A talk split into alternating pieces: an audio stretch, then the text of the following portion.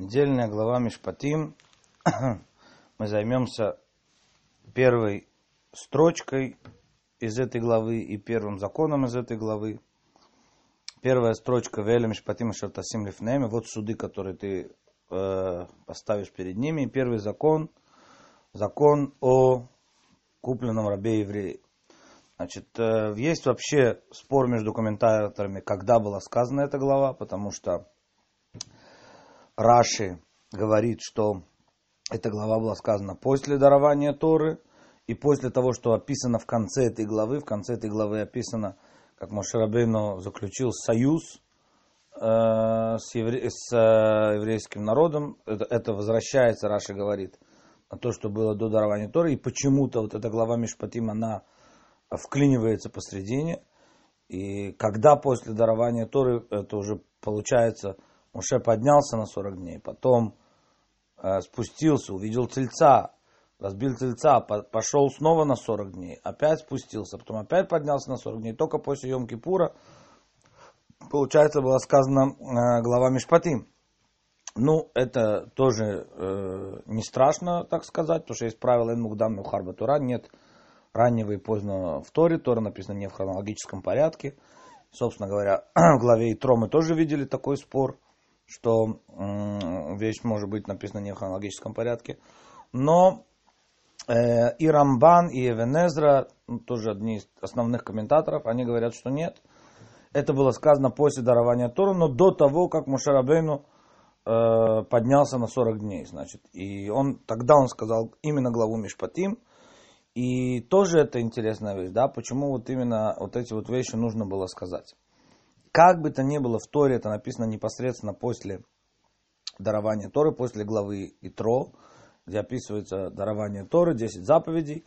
И конец главы Итро говорит о постройке жертвенника. И должна быть какая-то связь, тем более, что еще раз написано «Вель» и «это суды». Значит, «и это суды». Это как минимум в Торе, по всем мнениям, это выглядит, что оно идет непосредственно за этим. И это суды, значит, какое-то идет добавление. Поэтому должна быть какая-то связь и с темой дарования Торы, и с темой жертвенника, которым сказано в конце. Ну, во-первых, начнем говорить, что Мишпатим, само слово Мишпатим, да, как известно, заповеди Торы делятся на два вида, иногда говорят на три вида, Мишпатим, Хуким и Эдуйот. Мишпатим — это то, что разум понимает, Хуким — это то, что разум не понимает, и Эдуйот — это свидетельство. Иногда добавляют третий вид — свидетельство в память о каком-то событии, в честь какого-то события, как, например, Шаббат, свидетельство о сотворении мира в шесть, творение мира в шесть дней, то, что седьмой день Всевышний отдыхал. Да, как бы то ни было, Мишпатим — это то, что разум понимает. И уже Раши говорит, что именно с этого, то есть вся эта глава, и она в основном занимается имущественными законами. Да, то есть, в общем, имущественные законы — это законы наиболее приближенные к человеческой логике, к обычным, так сказать, человеческим отношениям. Это не законы там, брака и развода, где, ну, в общем, достаточно... Очевидно, что есть особые еврейские законы браков и разводов. Это тем более не законы там, каких-то праздников или каких-то заповедей, как там тфилин, цицит и прочие вещи, где очевидно, что эта вещь, она, ну, это чисто еврейская, и это связано с дарованием Торы. А Мишпатим — это как раз суды, которые разум понимает. И было бы, очевидно, вот есть похожая тема есть, что Перки Авот, сказания отцов, они начинаются с Мишны. Моше получил Тору с Синая, передал Йешуа, Йешуа старейшинам, старейшинам пророкам, пророки мужам Великого Собрания и так далее. Да? То есть описывается передача цепочки традиций. И комментаторы спрашивают, что почему именно Перки Авот, почему именно сказания отцов, они начинаются с этой Мишны. Нелогичнее ли было начать с этой Мишны всю устную Тору, всю Мишну? Да, как минимум. Самая первая Мишна, трактат Брахот, трактат Авот, трактат сказания отцов, он не первый, он находится в разделе Незикин, в разделе ущерба, он отнюдь не первый и даже не второй из трактатов. Почему именно он начинается? И говорят комментаторы, что во всех остальных законах более-менее очевидно, что это Тора, что это сказано с Синая, когда читают Шма и законы, все законы там, отделения Трумот и Масрот, сельскохозяйственные законы и так далее, законы праздников. Но сказания отцов, ну, мы можем читать это как некие такие, ну, у нас есть поучения наших отцов, есть какие-то красивые восточные речения, да, там какой-то Конфуций что-то сказал, Лао Цзы что-то сказал, да, Сократ что-то сказал. То есть можно было подумать, что это не часть Торы. И поэтому именно этот трактат, именно трактат Авот, где сказаны вроде бы такие красивые, так сказать, жизненные поучения, восточная мудрость. Вот, именно он начинается, Моше получил Тору Синай, передал что, то есть это часть Торы. И то же самое, та же идея здесь, Веэля Мишпатим, именно начинается с судопроизводства, с законов, связанных с имуществом, законов, связанных с обычными, в общем, делами, достаточно разум понятными. И сама, то есть мы могли бы подумать, что это не обязательно, это, в общем, не часть Торы, это обычная человеческая логика. И сказано Веэля Мишпатим, это продолжение дарования Торы, все это Тора. И более того, если мы посмотрим саму эту первую фразу, и вот суды, которые положишь, разложишь перед ними, во-первых, перед ними, говорит Раши, а не перед народами мира, то есть это законы для евреев. Более того, да, сказано, разложишь, объясни им смыслы, причины и малейшие нюансы этих законов. Я бы хотел сказать, что две эти вещи, они связаны. Потому что именно когда ты начинаешь входить в нюансы, ты понимаешь, насколько законы на самом деле отличаются. Когда ты входишь в смыслы, когда ты входишь в нюансы, ты понимаешь, насколько насколько законы еврейские все равно отличаются. Да, при том, что как раз таки хуким, законы, которые разум не понимает, да, то есть он не понимает их общий цели, но внутри них есть своя внутренняя логика. Да? Там даже заповедь о красной корове, есть какая-то внутри этих законов, есть своя внутренняя логика. В то время как Мишпатим, то, что разум понимает, там законы судопроизводства, имущественные отношения, общую тему разум понять может. Да? Там, ну, грубо говоря, украл — верни, не охранял — верни, да, заплати за ущерб. Но когда ты входишь в частности, в законы, в нюансы, то, что разложи перед ними, а не перед народом мира. Когда ты начинаешь это раскладывать, когда ты начинаешь понимать, понимаешь, что многие вещи есть там, которые не соответствуют. И, в общем, и относиться мы к этому должны также. И это суды, они тоже даны с Синая. То это первое. Второе, то, что тоже приводят комментаторы, приводят Раши, по-моему, тоже это приводит. Во всяком случае, почему сказано о жертвеннике, а потом сказано и вот суды? Потому что отсюда намек, что там, где жертвенник, там должен быть суд. И имеется в виду, что высший Санхедрин, он в прямом смысле, да, такая прямая аналогия, что Санхедрин, суд из 71 человека, он находился в храме. Они находились в храме, была специальная лишка, был специальный отдел, где они сидели и, значит, выносили законы, то, что не мог вынести обычный суд, то, что касалось всего Израиля, какие-то сложные законы, они находились около жертвенника. Ну, понятно, что это некое физическое соответствие, но оно требует объяснения, почему. Да, почему, какая связь между жертвенником и судьями.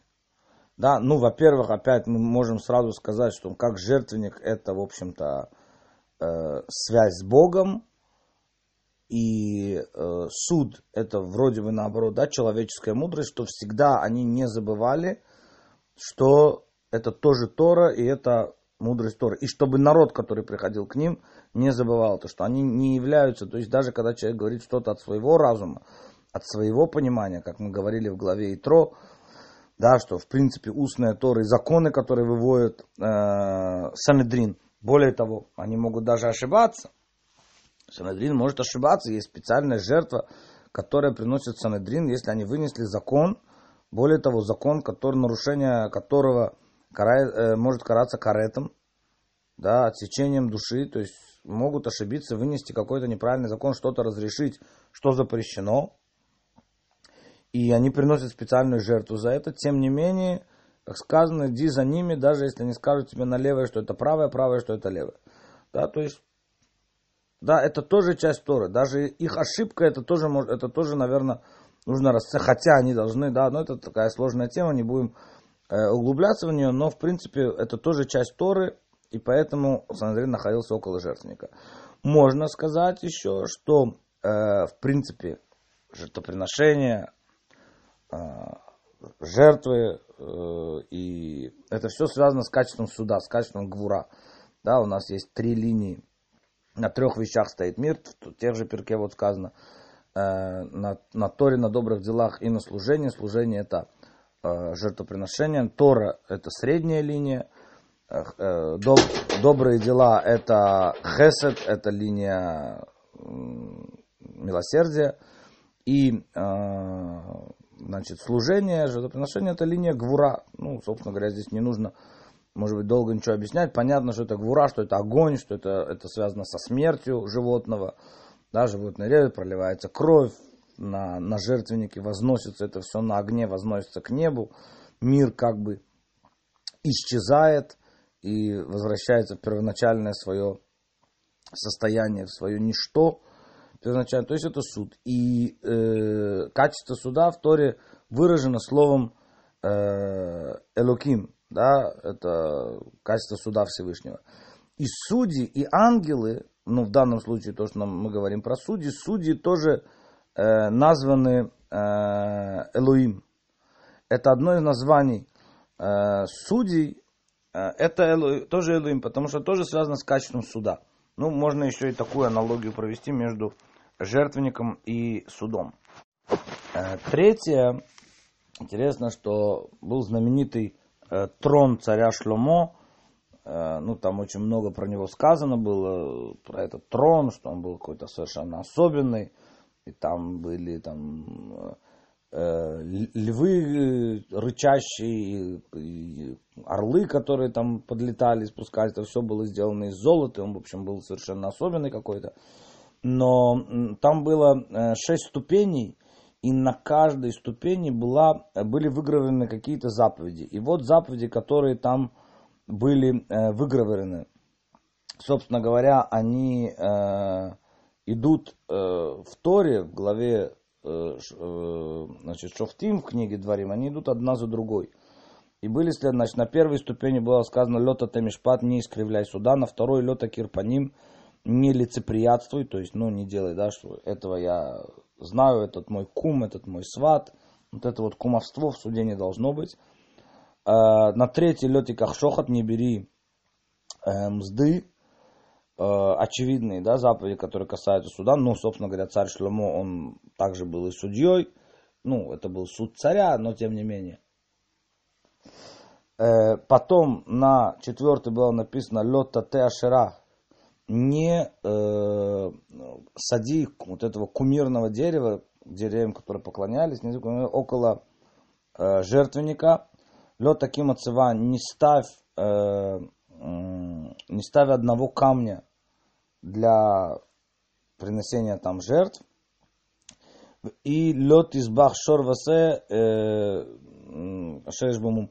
Не приноси в жертву быка или овцу, у которого есть какой-то недостаток. И, собственно говоря, ну, возникает вопрос, почему именно вот эти три последние заповеди, они были тоже выгравированы на троне царя Шломо. И то, что приводят комментаторы, в частности, Клеокар приводит этот комментарий, он говорит, что есть связь между ними. Причем мы можем найти связь такую обратную, что шестая связывается с первой. То есть они все заповеди, которые говорят о жертвеннике, они в Торе находятся рядом с заповедями, которые говорят о суде. И можно найти в них какую-то такую связь. Так вот, первая заповедь «Лёта те мишпат, не искривляй суда». она связана с последней ступенью, с последней заповедью. Не приноси то, в чем есть... Точнее, наоборот, третья заповедь связана с третьей. Лёт и кахшохат. Не бери мзды. Она связана с заповедью. Не приноси то, в чем есть какой-то мум, какой-то ущерб. Нельзя приносить жертву с ущербом. Почему?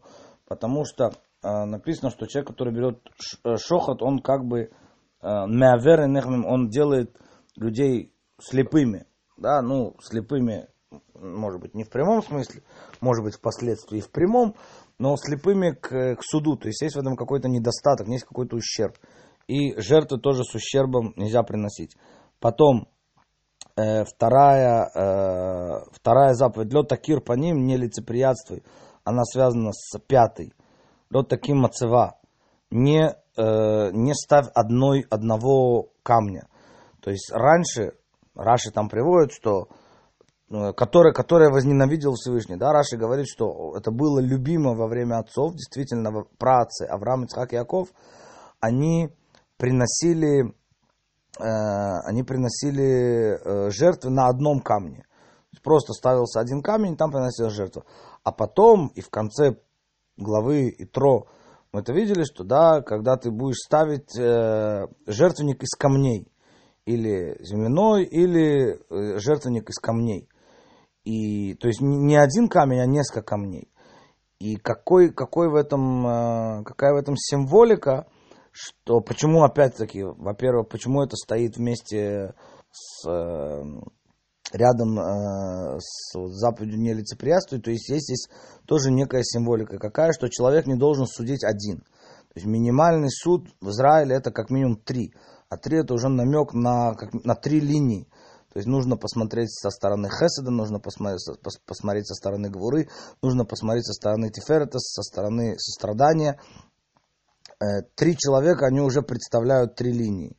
Могут представить, потому что в каждом есть все качества, да.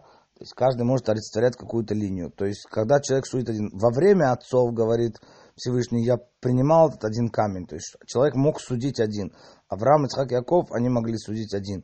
Да, после отцов, но после дарования Торы, ну так Клеокар объясняет, что просто поколение они измельчали, уже человек не может содержать в себе всей полноты суда, поэтому необходимо, чтобы было несколько человек, и это символизирует жертвенник, который состоит из нескольких камней, и про это тоже соответствует заповедь нелицеприятствуй, да, то есть когда человек, это мой кум, это мой сват, это мой брат, ну, родственников близких вообще нельзя судить.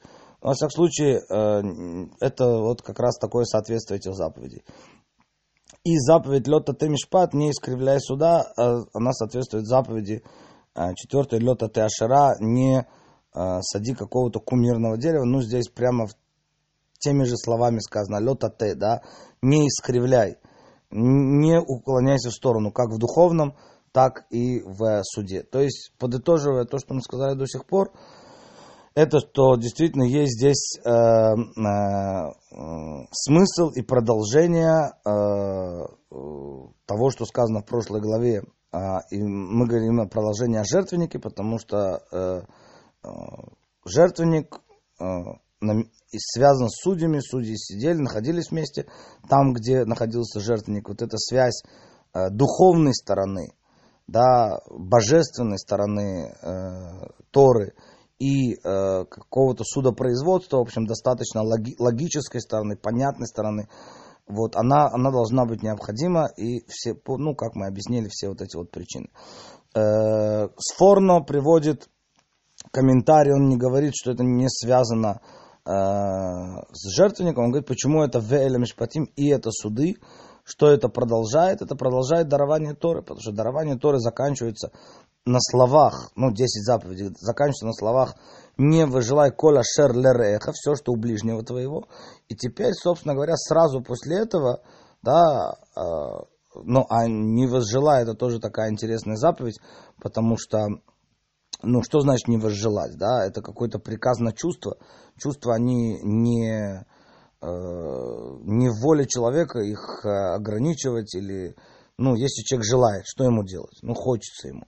Да, так, ну, большинство комментаторов, они говорят, что имеется в виду, что ты не должен желать пытаться отобрать именно такое. То есть, если человек хочет похожее, это... это не запрещено, это он может. Но если он хочет отобрать, взять вот именно то самое, что есть у ближнего, вот это вот, на это распространяется запрет. И поэтому сразу после, после 10 заповедей, после того, как сказано, не возжелай все, что у ближнего твоего, значит, сразу идут суды. И все идут вот эти вот имущественные законы, чтобы знать, да, чтобы люди знали, что у ближнего твоего, что не у ближнего твоего. Да, что ты можешь брать, что ты не можешь брать. То есть сразу после этого идут какие-то суды. И особенно первый суд, которым Тора начинает, первый закон, которым Тора начинает, это закон о еврее-рабе. И, естественно, возникает вопрос, почему это первый закон, почему именно с него начали. Причем, более того, да, то есть, ну, эта вещь не самое приятное. Ну, как известно, еврей может стать рабом в двух случаях. Либо он продал себя в рабство сам. Ну, рабство, это имеется в виду, что он не получает денег, а работает за еду и жилье. При том, что да, после этих 6 лет там хозяин должен ему, его господин должен ему подарить, делать большие подарки. И, в общем, впустить его, выпустить в жизнь, помочь ему встать на ноги. Либо человек украл, и ему нечего заплатить, то есть он украл такую достаточно большую сумму, получается, да, то есть эквивалентно 6 годам работы, которую он должен отрабатывать, и тогда и у него нечем заплатить, его продают в рабство. В общем, и понятно, что человек, который возьмет такого вора к себе домой, это человек достаточно... высокого духовного уровня, потому что, ну, это человек, который действительно возьмет его на перевоспитание, он будет находиться в какой-то атмосфере, в семье, поможет ему встать на ноги и так далее, да, но почему сразу после дарования Торы говорится об этом, да, то есть, ну, это не самая приятная вещь вроде бы, то есть, только что было так все круто, так все высоко поднялись, все стали пророками, громы и молнии, и душа вышла из тела, и победили ангела смерти, да, написано. И тут же после этого, когда купишь раба-еврея, когда кто-то там украдет, вдруг такой резкий переход, да, можно сказать. А здесь простой ответ. Действительно, да, когда человек, ну, как можно такой пример привести, человек, ребёнок с детства мечтал, да, как вот мальчик, там, стать космонавтом. И все для этого делал, там, прошел все, там, значит, отборочные какие-то, это, в общем, добился, что его взяли в команду. И он, значит, уже ожидает, ну, начало учебы. И он ожидает, что первым делом, значит, ему сейчас скажут, и там, первый день, там, прошел, вы там, попали в команду, вы там через, не знаю, через 5 лет или через 10 лет полетите куда-то там, значит, на Луну или на Марс или что-то такое, вот, и воодушевление такое, в общем, такие слова, и первый день он приходит на учебу, и ему начинают говорить, как правильно питаться, и он сидит со скучным видом, он думал, что сейчас ему там, значит, сразу какие-то тренажеры, сразу какие-то расскажут, как, какие кнопки нажимать, а ему рассказывают про правильное питание, и он говорит, ну, почему? Потому что начинается все с азов, да, тебя взяли, вот, тебе показали цель, но теперь начинай, не забывай, что с уровней, самых низких уровней начинается, да. И поэтому это такое, в общем, жесткое возвращение в реальность после вот этого дарования Торы, после этих грома и молний, которые были, и после вот этого пророчества, которое все поднялись, сказали им, ребята, помните, где вы, откуда вы, что вы, помните, что может быть... и воровство, помните, что, может быть, нет, не будет денег, и помните, что можно попасть в рабство, то есть начинают, опустили на землю то, что называется, да, теперь начинайте работать с вашей животной душой, с тем, что у вас есть. Также Рамбан приводит, что именно с этого закона все начинается, потому что этот закон построен на семеричном цикле, то есть 6 дней работает, 7-й отдыхает. что, ну, это не шмита, он 6 дней работает, неважно какие 6 дней, 6 лет, он 6 лет работает, и потом 7-й отдыхает, ничего не, ну, выходит на свободу. Да, только если Ювель попадает среди этих 7 лет, тогда он выходит на свободу до срока.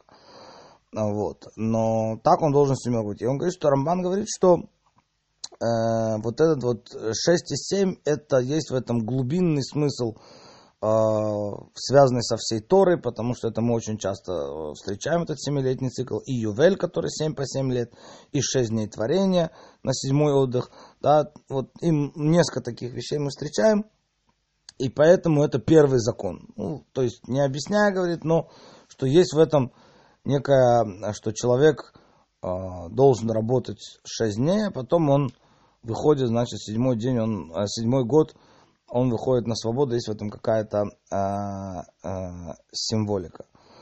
Собственно говоря, если мы продолжим эту тему и связь с дарованием Торы и с первым законом, то приводят некоторые комментаторы, что весь галут, он, собственно говоря, весь египетский галут, он начался с того, что Иосифа продали в рабство. Да, почему спустились, одна из причин, почему причина египетского рабства, вот этот конфликт братьев Иосифа, то, что Иосифа продали в рабство, и поэтому с этого, собственно говоря, начинают.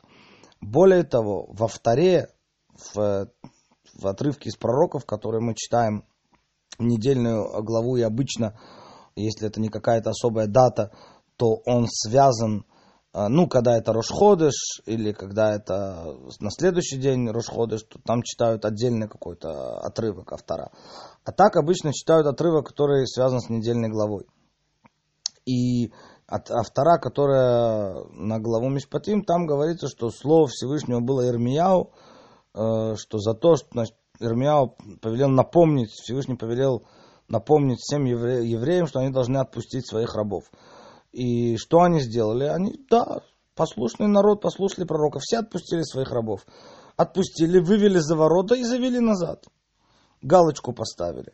И Всевышний говорит им через пророка Ирмияу страшные слова. И он говорит им, ну, страшные и непонятные. Да? То есть он говорит, за то, что вы меня не послушали, за то, что вы... Но там непонятные слова, он говорит, что я заключил союз с вашими отцами, когда вы выходили из Египта, что вы будете отпускать своих рабов, а вы меня не послушали, и значит за это будет весь вам галут, и за это вы не хотели дать им свободу, так я вам дам свободу от себя, да, я закрою глаза, я вас не знаю. Идите на свободу, то есть как бы я вас предаю в руки, ну, это тяжелое испытание, да, отпустить, но у тебя есть человек, который бесплатно, в общем, за еду на тебя трудится, на тебя работает, кроме того, 6 лет прошло, да, это тяжелая была вещь испытания, может быть, там он уже и 49 лет работает, да, в общем, была тяжелая заповедь, но, Всевышний, за то, что вы не послушали, не дали им свободу, я вас всех отпускаю на свободу от себя, да, посмотрим, предаю вас в руки вот этих вот. Но комментаторы спрашивают, что это за союз, который Всевышний заключил то, что евреи будут отпускать рабов. О чем, о каком союзе идет речь. И говорят, есть такая фраза в главе Вайра. И повелел Всевышний Моше и Аарону о сыновьях Израиля и о фараоне. И по простому смыслу, о чем идет речь. Раши там говорит, что повелел о сыновьях Израиля обращаться с ними терпеливо, потому что они будут нудить, они будут требовать, они будут роптать, терпеть, а с фараоном, значит, говорить вежливо. Несмотря на то, что он враг, это говорить вежливо, уважать его, Всевышний его поставил царем. Но есть Мидраш говорит, что Моше Рабейну пришел к евреям еще во время египетского рабства и сказал им, я готов вас вывести при условии, что вы будете, когда у вас будут рабы, вы выходите сейчас из рабства, при условии, что у вас будут рабы, вы будете отпускать своих рабов на свободу. То есть это было сказано еще, этот союз, был заключен союз еще в земле египетской. Почему в земле египетской? Как комментаторы, потому что они, тогда они могут почувствовать, когда они сами в рабстве, они могут понять, что такое быть рабом. То есть поэтому это самая первая заповедь, потому что, в общем, она получается такая основная. Более того, Если мы посмотрим, то первая фраза, сказанная на горе Синай, была «Анухи Ашем Элокеха, я Господь Бог твой, который вывел тебя из дома египетского, из дома рабства». То есть вот эта вот вещь подчеркивается. Из Египта, из дома рабства. Да, эта вещь подчеркивается. То есть самая первая заповедь, она была сказана в этом. То есть сказал Всевышний, я тебя вывел из дома рабства, помни, почему я тебя вывел. Ты принял на себя отпускать своих людей на свободу. И, собственно говоря, если мы продолжим эту тему, ну, есть такой вот вопрос тоже, да, и здесь, вот в этой первой заповеди, собственно говоря, в первом законе Мишпатим о еврейском рабе, речь идет именно о том рабе, которого продают в рабство, да, то есть то, какому рабу, какая разница между ними, между тот, кто продал себя сам, и тот, кого продали, что тот, кого продали, ему можно дать в жены жену, служанку, кнаанейскую рабыню, да, то есть рабыню не еврейку, которая остается у своего у господина. Господин имеет право ему дать, то есть он как бы еще больше раб, чем тот, который,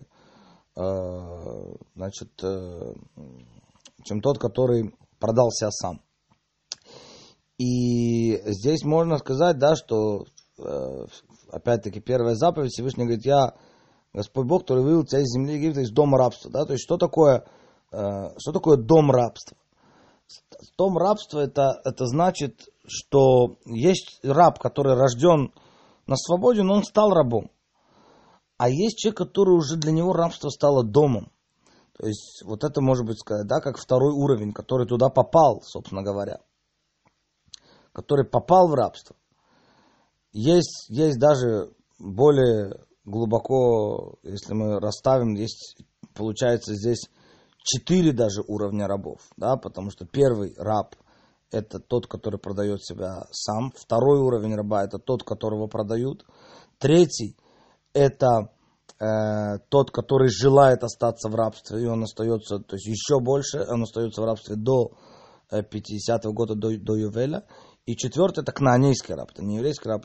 Это как бы 4 уровня, которые могут быть в галуте, как душа может, как 4 бокала вина, которые мы пьем в Песах, каждый из них это символизирует определенный выход на свободу. Но даже если мы не будем входить в эти 4 уровня, да, то есть мы можем остаться на этих 2 уровнях, тот, которого попал сам, и тот, которого продали. То есть тот, которого продали, он еще больше раб. И получается, что настолько раб, что ему можно, значит, передать кнаанейскую рабыню. Он это дом рабства. Он уже настолько, для него рабство стало домом буквально. Да, и возможность выйти ему тяжелее. И тем не менее, вот это вот, да, важно вспомнить. То есть есть человек, который, ну, если мы переведем все это в духовное, потому что Всевышний говорит, что вы всегда рабы. Вы либо мои рабы, либо рабы фараона.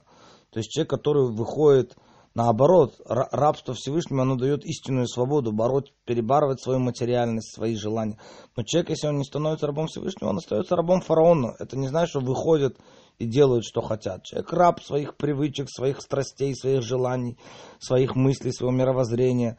Раб общественных отношений, того, что скажут люди. И многие всю жизнь проводят в борьбе за это, да, что скажут другие. Тоже виды рабства. Да, когда он считает, что так правильно жить, какие-то мировоззрения, которые у него накопились. И вот возможность выйти из этого, освободиться, это очень важно понять, что любой человек, даже находясь в рабстве, которого он попал туда, даже не по своей воле, он оказался в рабстве, все равно есть возможность из этого выйти. Да, поэтому это первая заповедь, которая говорит. Но мы можем это все перевернуть и в духовном смысле. И точно так же, как есть два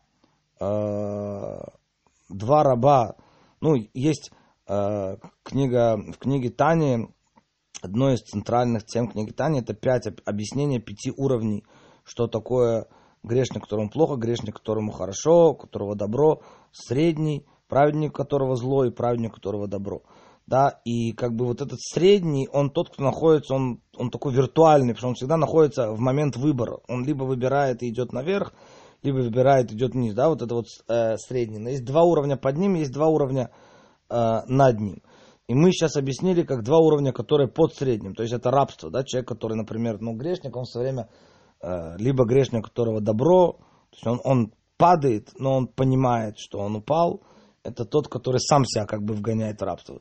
А есть грешник, у которого зло, это тот, кто падает, и он даже не понимает, что он упал. Это тот, которого уже продали. Это второй уровень. Но то же самое есть и позитивное рабство. Да, сейчас мы это все попробуем, эту заповедь повернуть в позитив, и мы увидим, что это получается, да, центральная вещь. Известно, что на даровании Торы Всевышний евреи сказали на асеве нишмаз. Будем делать и соблюдать. Будем делать, исполнять и слушать, да, и понимать. И это было очень хорошо, да, они не задавали вопросы, как народы мира, они сразу сказали, будем делать, то есть мы готовы, все, да, это ты сказал, мы за тобой идем, ты царь. И Мидраш известный другой говорит, что Всевышний поднял гору над евреями и сказал, если вы принимаете Тору, то здесь будет, то хорошо, если не принимаете, то здесь будет ваша могила, да.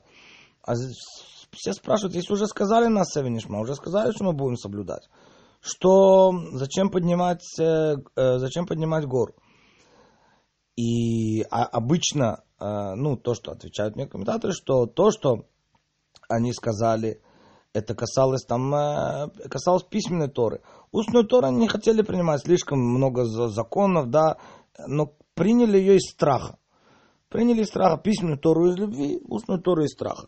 Пока до Пурима. Да, в Пурим было второе дарование Торы, написано, что и устную Тору тоже приняли из страха. Почему именно в Пурим? Это, так сказать, отдельный разговор. Но есть и другое объяснение. Есть объяснение, что то, что они сказали на асеве нишма, будем делать и понимать, это все, они были как рабы, которые сами себя вогнали в рабство. Да, позитивно, да, рабы просто не отдались, рабы Всевышнего, они отдали себя Всевышнему, но это их было желание. А мы сказали, кто больше раб? Больше раб именно тот, которого продали. То есть поэтому Всевышний поднял над ними гору, чтобы еще больше, чтобы они настолько стали, это как два уровня, которые над средним. Это праведник, у которого зло, это было то, что они сказали на асеве нишма, то есть еще какое-то что-то оставалось в них от этой личной свободы, да, но потом пошло праведник, Всевышний поднял гору, он их приобрел, они стали, народ стал рабами Всевышнего по своей сути. То есть получается, что это как первая заповедь, как основа всей Торы, как можно рассмотреть это в негативе, да, как человек попадает в рабство. Так можно сказать и в позитиве, что это, в общем, первая заповедь дарования Торы. Веэля Мишпатим, продолжение того, что сказано в прошлой главе. Вот суды, которые поставишь которые разъяснишь им. Когда купишь раба еврея, он полностью принадлежит Всевышнему, отдаться Всевышнему. Это первая заповедь, которая прозвучала на Синае. Я Господь Бог, который вывел тебя из дома рабства. Ты вышел из дома рабства, чтобы быть моим рабом. Вот мы сегодня постарались посмотреть первую фразу и первый закон, посмотреть, как они связаны. И мы видим, что насколько, получается, эта заповедь, она одна из самых основных и связана, в общем, со всем принятием и дарованием Торы.